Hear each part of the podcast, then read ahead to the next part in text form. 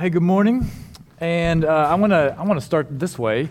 Find somebody close to you and tell them one thing you are grateful for. You can yell at them if you need to. You don't have to like scoot over by them. We are in a time of social distancing. So, find somebody quickly. Tell them one thing you're grateful for. Go.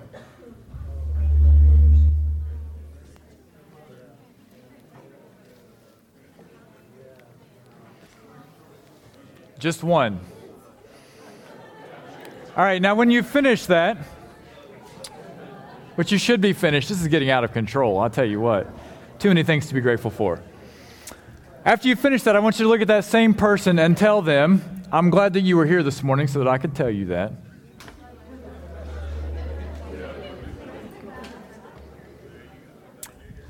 And one last time, tell them, I'm glad you were here so that you could worship the Lord together with us. We lost some vigor there. Apparently, we're not glad that people are here to worship the Lord. I don't know. We, we're just glad. Hey, we, uh, we're going to be in the book of Acts today, chapters 5 and chapter 6. If you want to be finding that or flipping over to the Bible app, uh, if you're online, get your Bible out. It's good. Comment, uh, engage with us.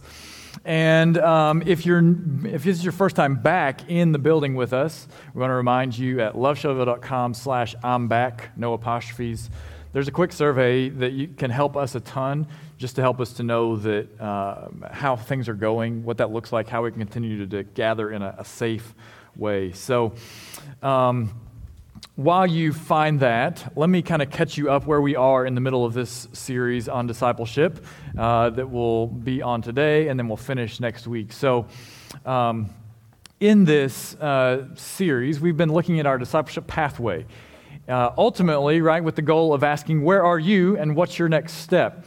And so we started a few weeks ago with the idea of what it meant to be in the crowd, right? In the crowd. And uh, we talked about that. And, and then last week, we talked about what it means to commit to being a part of a congregation, this congregation specifically.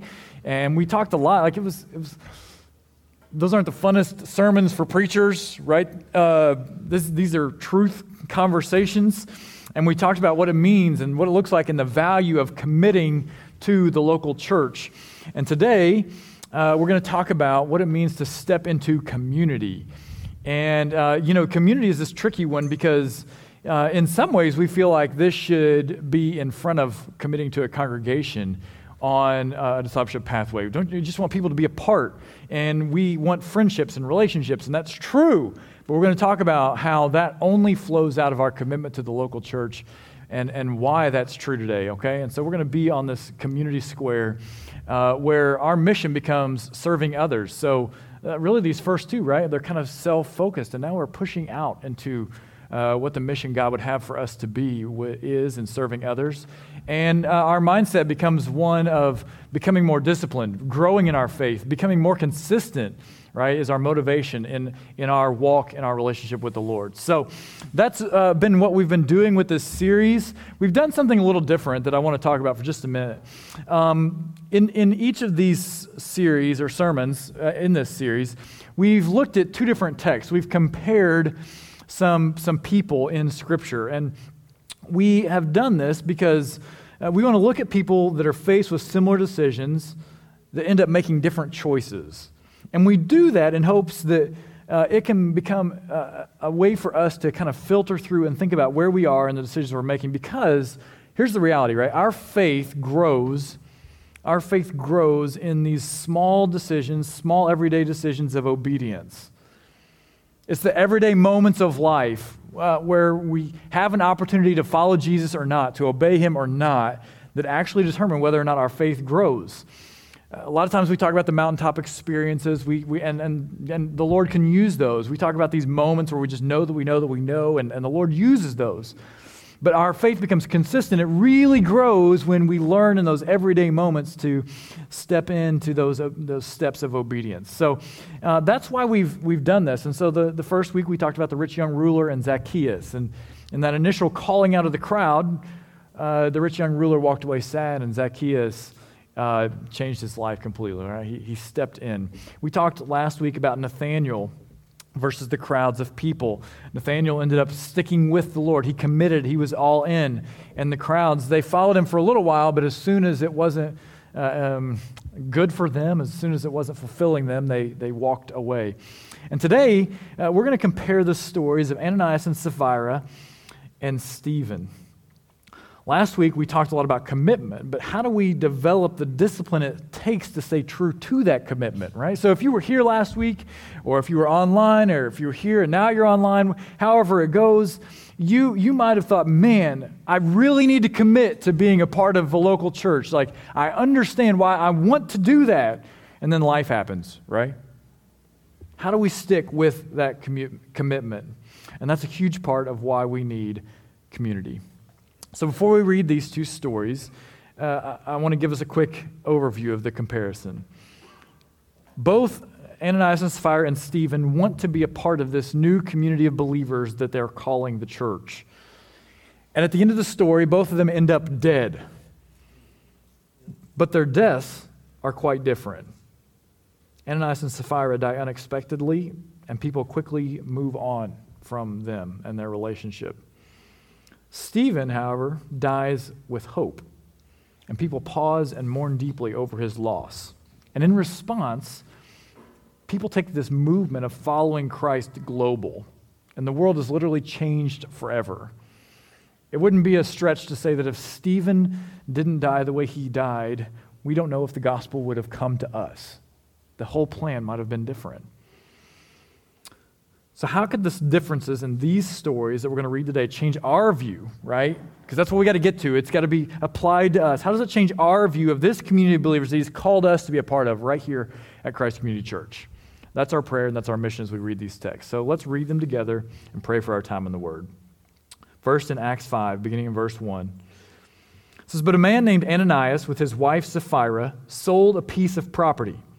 However, he kept back part of the proceeds with his wife's knowledge and brought a portion of it and laid it at the apostles' feet. Ananias, Peter asked, Why has Satan filled your heart to lie to the Holy Spirit and keep back part of the proceeds of the land? Wasn't it yours while you possessed it? And after it was sold, wasn't it at your disposal? Why is it that you plan this thing in your heart? You've not lied to people, but to God. And when he heard these words, Ananias dropped dead and a great fear came on all who heard. The young men got up, wrapped his body, carried him out, and buried him. About three hours later, his wife came in, not knowing what had happened. Tell me, Peter asked her, why did you sell the land for this price? Did you sell the land for this price? Pardon me. Yes, she said, for that price. And then Peter said to her, Why did you agree to test the Spirit of the Lord? Look, the feet of those who have buried your husband are at the door, and they will carry you out. Instantly, she dropped dead at his feet. And when the young men came in, they found her dead, carried her out, and buried her beside her husband. And then great fear came on the whole church and on all who heard these things. Then, if you would, flip over to Acts 6, beginning in verse 1 there, the story of Stephen's beginning.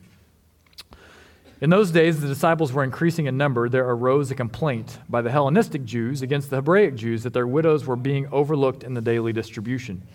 The twelve summoned the whole company of the disciples and said, It would not be right for us to give up preaching the word of God to wait on tables. Brothers and sisters, select from among you seven men of good reputation, full of the Spirit and wisdom, whom we can appoint to this duty. But we will devote ourselves to prayer and to the ministry of the word. Well, this proposal pleased the whole company, so they chose Stephen, a man full of faith in the Holy Spirit, and Philip, Prochorus, Nicanor, Timon, Parmenas, and Nicholas, a convert from Antioch and they had them stand before the apostles who prayed and laid their hands on them. So the word of God spread. The disciples in Jerusalem increased greatly in number, and a large group of priests became obedient to the faith.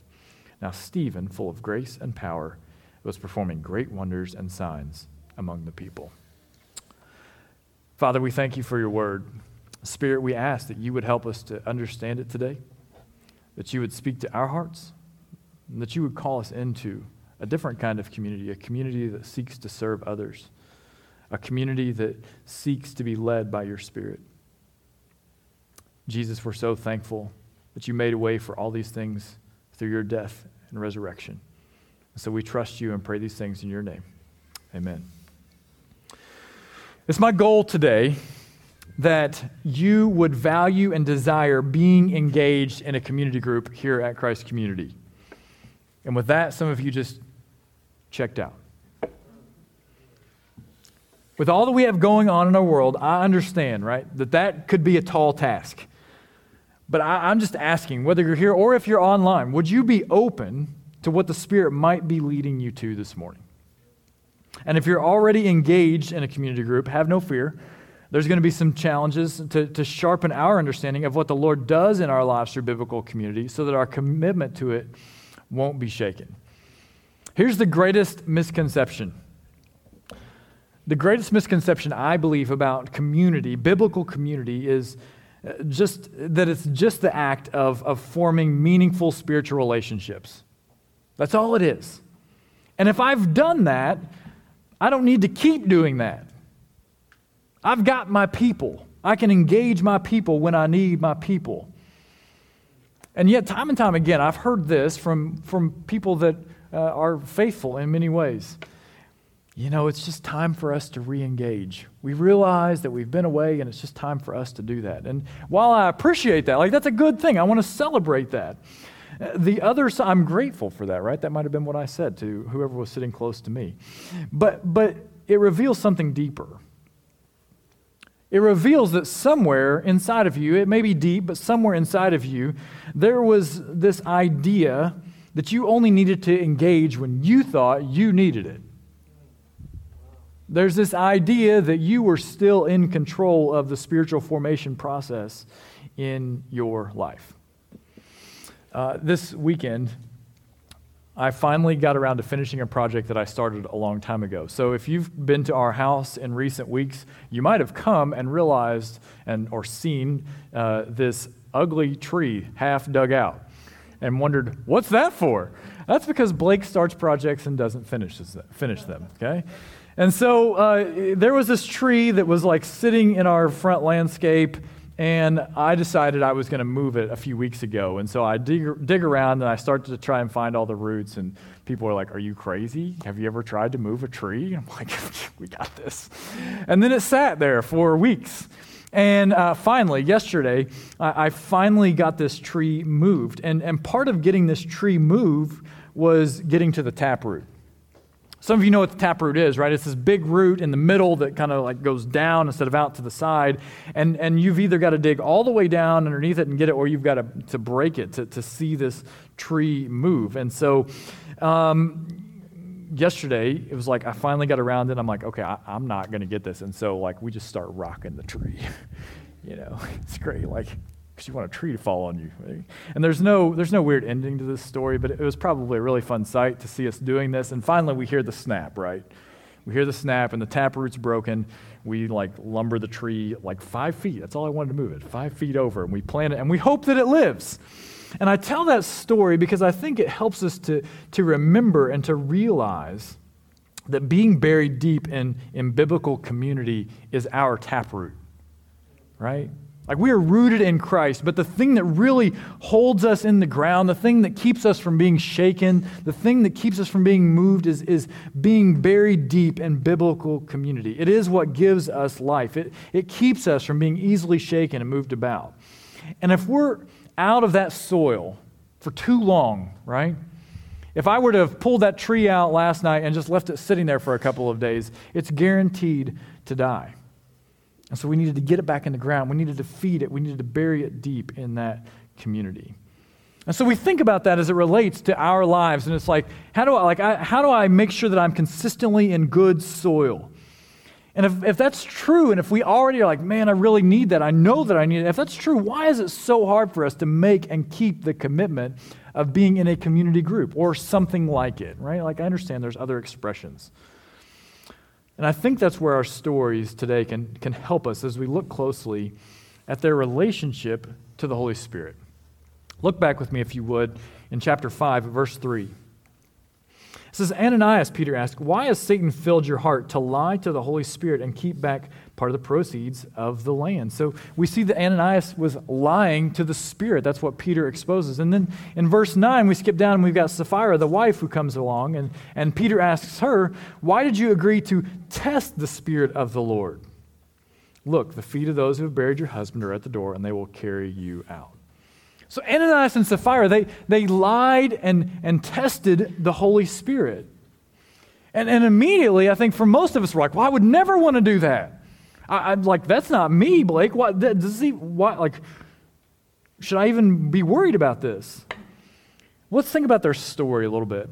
Ananias and Sapphira have been on the fringe of this, this new, exciting community of believers called the church. And, and as they are, they, they want to be a part of it. They could see that this group of people were serving one another and, and they were making great sacrifices to meet each other's needs and, and to stay together. It was something that they really wanted to be a part of. And so you can almost hear the conversation when Luke includes the words, with his wife's knowledge, in verse 2. The pillow talk. Honey, I love what those Christ followers are doing. It's so cool how they help people out and serve one another. We need some friends like that, don't you think? Right? Everybody's selling stuff to help people out. You think we should too? Should we get in on this? Like, should we be a part of that community? We've got to do something, right? And then as they think about selling this property, they get a little scared. They think about what they're giving up. Well, maybe we should sell it, but not give too much. I mean, we don't want to do anything extreme. We can give them some of it, and that'll be enough. Nobody else needs to know how much we sold the property for. Anyhow, that's our business. And what they didn't understand, right, that we can only see because of God's word, is that they were holding back. And what they were holding back, eh, that was what was preventing them from truly being with others in community. You see, being in community for Ananias and Sapphira had nothing to do with what they were giving. Instead, it had everything to do with what they weren't giving. That was keeping them from community. And the same is true for us. It's what we hide from others that holds us back from being with others. And that's hard for us to, to grasp. It's hard for us to reconcile, to get around. Maybe we're a lot like Ananias and Sapphira, and our money is our money. But maybe it has nothing to do with finances. We haven't held back financially, but, but maybe we've held back our time. It's my time, it's my life. I will do the things that I want to do with my life. I might give enough to satisfy the people so that I can say that I go to Christ's community. I might give enough to, to make them feel like I love them and I want to be a part. Maybe it's not even time. Maybe it's not that we've held back, but we know we've got leadership ability or people skills or any other kind of God given talent. And, and the world has started to tell us those are your gifts. Steward those as you desire. I'll give enough of them to satisfy the people. And so Peter, being used by God in this moment, exposes them, and maybe he's exposing us when he says, You, you have not lied to people, but to God. See, so often we make decisions, we do things, we give, we serve to satisfy the people instead of to satisfy the Lord. Ananias and Sapphira wanted to be a part of the community of believers, but it was their broken relationship with the Holy Spirit that prevented them from that. Let's look at Stephen on the other hand. In Acts 6, verse 3, it says, Brothers and sisters, select from among you seven men of good reputation, full of the Spirit. So in one, we have lying and and uh, testing, and in, in, the other, we're looking for somebody full of the Spirit. And this is affirmed then in verse 5. So, so they chose Stephen, a man full of faith and the Holy Spirit.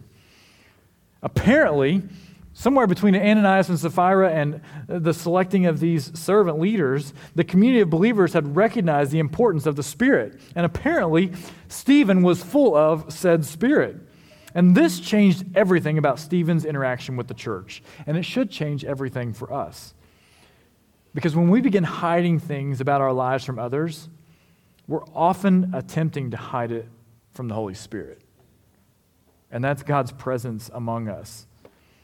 When we're hiding things from others, it's often an indication that we are devaluing the Spirit. We're, we're not giving Him credit for being God in us.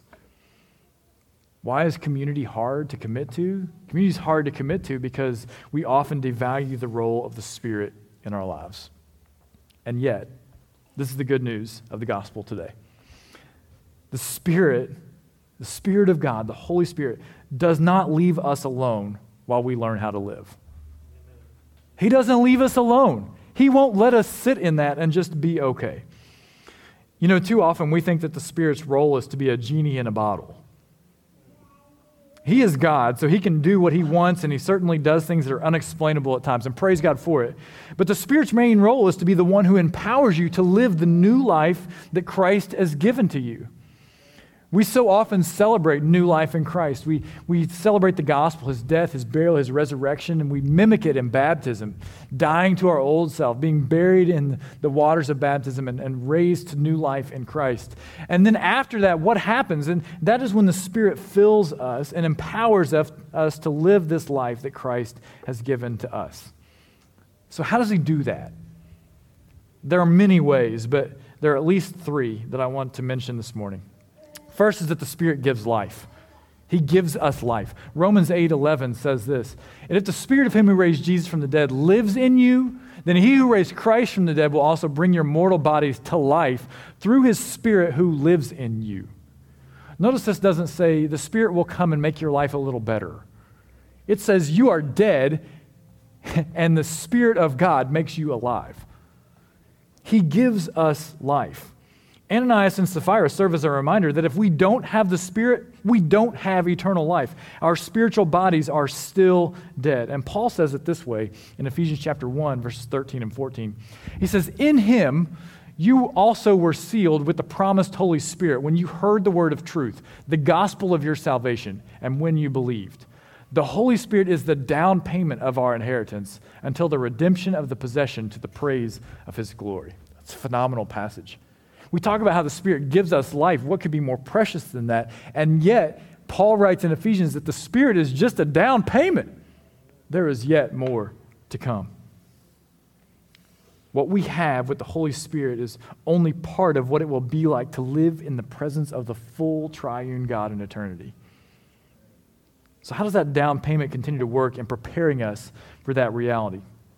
Spirit gives life, but the Spirit speaks truth. Spirit speaks truth. Jesus says this about the Spirit in John 16.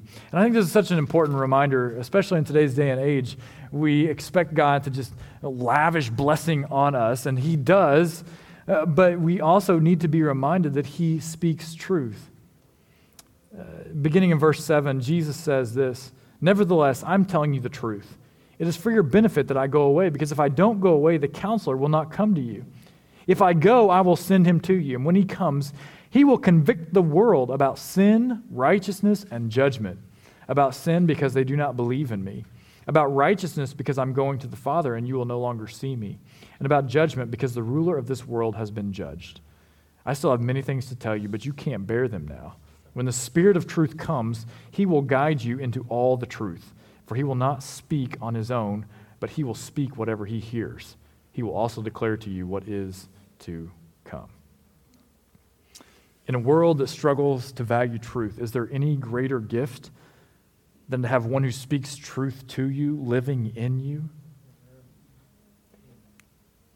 Stephen, being full of the Spirit, became a truth teller in his day. In Acts chapter 6, we read the beginning of his story, and that was just the beginning. You look down a couple of verses in verse 10. And the people in the city had become a little unruly, a little uncertain about this group of believers that was growing. And it says opposition arose, and, and Stephen becomes the one that stands up in verse 10. It says they were unable to stand up against his, that is Stephen's wisdom, and the spirit by whom he was speaking. And Stephen goes on in this moment to preach a sermon full of truth, convicting truth for those listening. And their response was less than optimal. They choose to stone him to death. Stephen is hoping to open their eyes to the truth. And, you know, many times we would look at it and say, I'm not sure he did, but in fact, he probably did. It was probably why they were responding as they did. You see, he'd spoken the truth and they were unwilling to be changed by it. You know, in the same way, when you and I try to control our spiritual experience, when we take over as the speaker of truth in our lives, when we aren't allowing the Spirit to teach us God's truth through God's word, we become our own source of truth. And that's a really scary proposition. On the other hand, when we, like Stephen, submit to the truth, the Spirit speaks to us and through us. And when that happens, we have this unexplainable grace for others. Stephen speaks and preaches truth they choose to stone him, and as he's dying, we read this in verse 60 of Acts chapter 7. Stephen knelt down and cried out with a loud voice, Lord, do not hold this sin against them. And after saying this, he died. The Spirit gives life, and it also speaks truth. And when that happens, we can live in grace. But there's one, uh, at least one more thing that we should notice about the Spirit that I think is so important for today. The Spirit flourishes in community. You know, we forget that this moment for Stephen was a result of what we read in Acts chapter 6, verse 7, when it says, So the word of God spread. The disciples in Jerusalem increased greatly in number, and a large group of priests became obedient to the faith. This was happening because they got together as a group, led by the Spirit, and figured out how to serve people effectively. Like they had a logistics meeting and said, Man, for the sake of the gospel, we've got to do this well. And when that happened, the people said, I want to know more about what you're doing, including a group of priests who were converted. That's a testimony. And yet, this wasn't the first time this had happened. The Spirit came into believers' lives for the first time in Acts chapter 2. And I want you to notice what preceded that in verse 1. It says, When the day of Pentecost had arrived, they were all together in one place community, coming together, and the Spirit comes. We read then about what happens at the end of that experience in Acts chapter 2, verses 40, verse 44, when it says, Now all the believers were together and held all things in common. And just before Ananias and Sapphira, we read about this uncommon community in Acts 4:32, when it says, "Now the entire group of those who believed were of one heart and mind, and no one claimed that any of his possessions was his own, but instead they held everything in common." You see, the Spirit flourishes in community. When we are not regularly in community, we're not only missing out on what God is doing, but we are putting ourselves at risk of blowing up. He says, Say what? I want you to think of it this way. Let's say you're going to go buy a, a good used car. All right? And you know that part of having a car is that that car's engine needs oil to run. That car is going to help you navigate life, move to whatever is next, and, and the Holy Spirit is like that oil. It's keeping your motor running. It, it, it is the thing that gives you life. Without your engine, without, without oil, your engine's going to blow, right? But it's more than that, right? Let's, let's say you're, you're now buying this used car. You narrow it down to two. One of them is this good looking sports car it's polished up, it has all the bells and whistles, heated leather seats, navigation, great wheels, whatever else is on your laundry list of things for your car. And then there's this other one. This car's in good shape, but it's just normal, no extras, seems to be solid. And then the salesman comes out and he hands you this record of regularly completed oil changes on the old reliable car. You think, oh, this is great. Like this car is gonna, like it's gonna do the job for me. And you're thinking, wonder if the sports car has the same. So you ask him, Can I get that record on the sports car? And he explains, Well, previous owner you know, didn't really keep those records, but it, it looks like everything's okay. Which car are you buying? Now, let me ask you to apply that to your life. When you're looking for Christ followers to model your life after, when you're thinking about being a healthy follower of Christ? And do you want to be the one that maybe they've done the maintenance? Maybe when they thought something was wrong, they took it to the shop?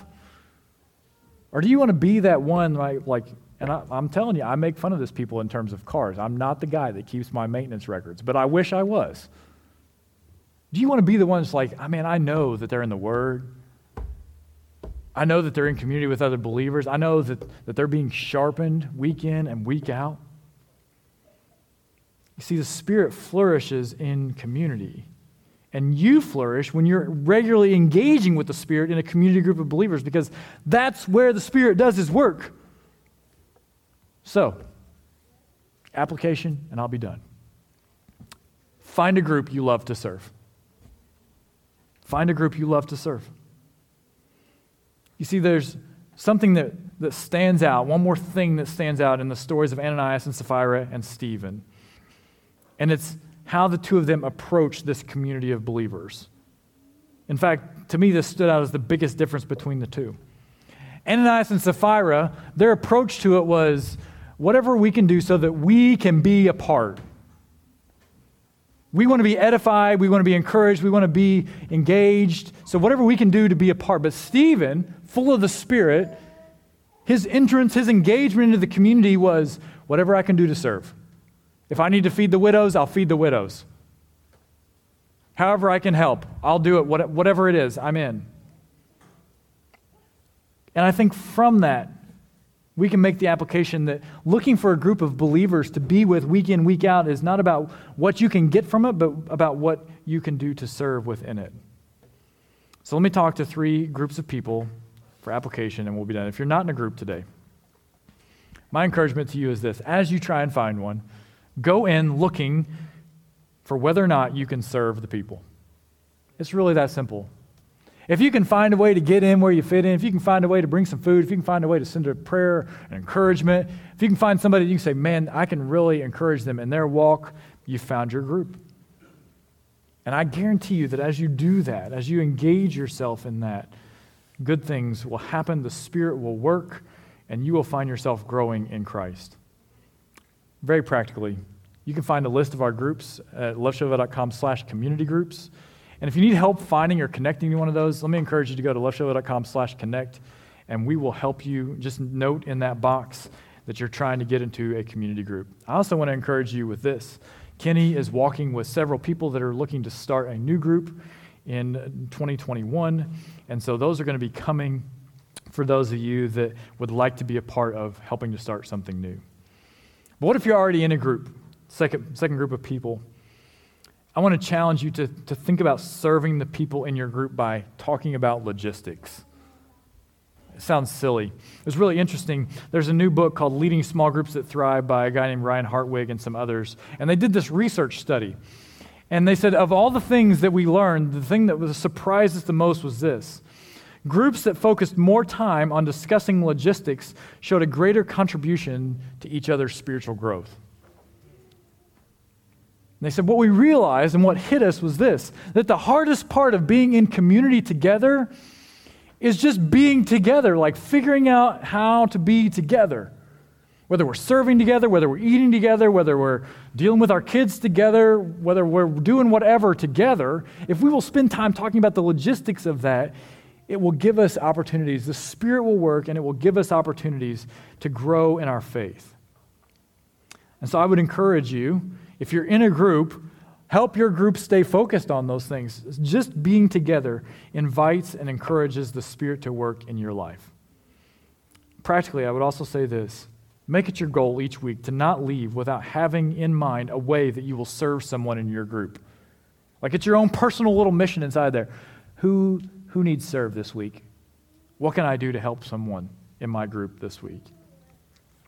Last but not least, I want to speak to a group of people that, as I've talked this morning, the Lord's burdened your heart. The Spirit has worked in your life, and there's somebody that's on your mind, that's coming to mind, that you would love to help get connected. And I would encourage you not to ignore that, but to consider whether or not God is calling you to help others experience biblical community. If so, serve them, invite them to serve with you and contact Kenny about going through our training to be a community group leader. He's got a process that he's walking through with people that, that the Lord is calling to do just this, and I would encourage you to, to seek him out, and let's do that together. And if you're intimidated by that, let me say this. Being a community group leader is not about how you can counsel people or mentor them or teach them, although some of that will happen along the way. But the first priority is what we've just talked about. How can I serve these people? And as I serve them, then the Spirit can help fill in the gaps. I was speaking with uh, one of our elders here at Christ Community this week. And he asked me about how another family in the church was doing. He'd been praying for them and connecting with them. And I shared in general about what I knew about where they were in life and how they were hoping to connect with more people in our church family. And as I was having this conversation, you know how you can tell when somebody's thinking about something else? I do that a lot, so I can tell. And I watched as his eyes became kind of distant, right? And I could see him reflecting on what I shared. And then he said, You know, I needed that little reminder that they were looking for, for more relationships. He said, My life seems so full of relationships and people, and it's easy for me to forget in the midst of my life and the business of my life that there are people in our church family that, that need friends. They need connection to God and to others. He said, You know, the reality is, I may not need a relationship with them, but they need one with me. And together, we'll seek the Spirit of the Lord. He didn't know what we were preaching on. And I just ask, what if, Christ community, we all began to approach biblical community that way? I may not need a relationship with them, but what if they need one with me?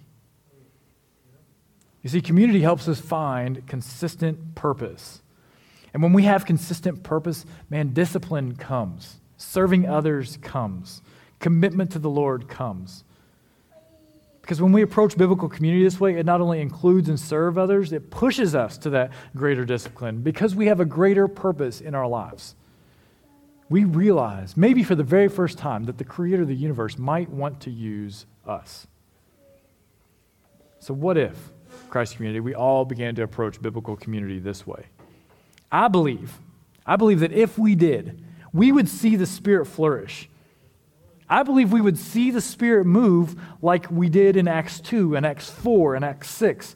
Not only changing the people who were involved in the movement, but changing the world around them. And I ask, would you want to be a part of that? If so, find a group you love to serve and serve them with everything you've got.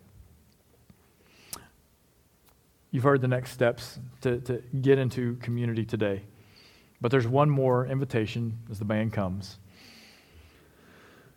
Someone here today, you know, you might be experiencing the Spirit in a different way. As you've engaged our community of believers here this morning, if the Spirit of truth is, is speaking to you about your sin, about your need for a Savior, maybe as Sherry has said, you're hungering and thirsting for more of Jesus, then we would just invite you to give your life to Him. To believe that he is the Christ, the Son of the living God, to make him Lord of your life as you realize that, man, only he can give you eternal life. The Spirit only comes through Jesus. When you have the Spirit, you will finally have someone helping you to live the life that Jesus intended for you to have. Maybe this morning you realize that You've tried all the other things. You've tried to make it better. You've tried to discipline yourself. And what you really need is Jesus and His Spirit. If you need to make that decision today, come and meet me here in the front. And we're going to sing and respond to the Lord as we always do, consistently, because we want to be rooted deep in God and in His community of the church. Let me pray for us. Jesus, thank you for sending the Spirit. Spirit, we usually ask you to make us feel good.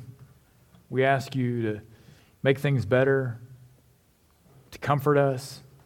And you are more than willing to do those things. But this morning, we just want to ask and pray that you would convict us of truth, of our need for righteousness. Father, we just want to ask that you would draw us into biblical community through your Spirit. That we would not see it as an add on or something extra or something that we can engage when we need it, but that we would see it as the core, the thing that keeps us from being shaken. Thank you, Holy Spirit, for being among us, for not leaving us alone in this journey of life. Lead us today as we respond to you in Jesus' name. Amen.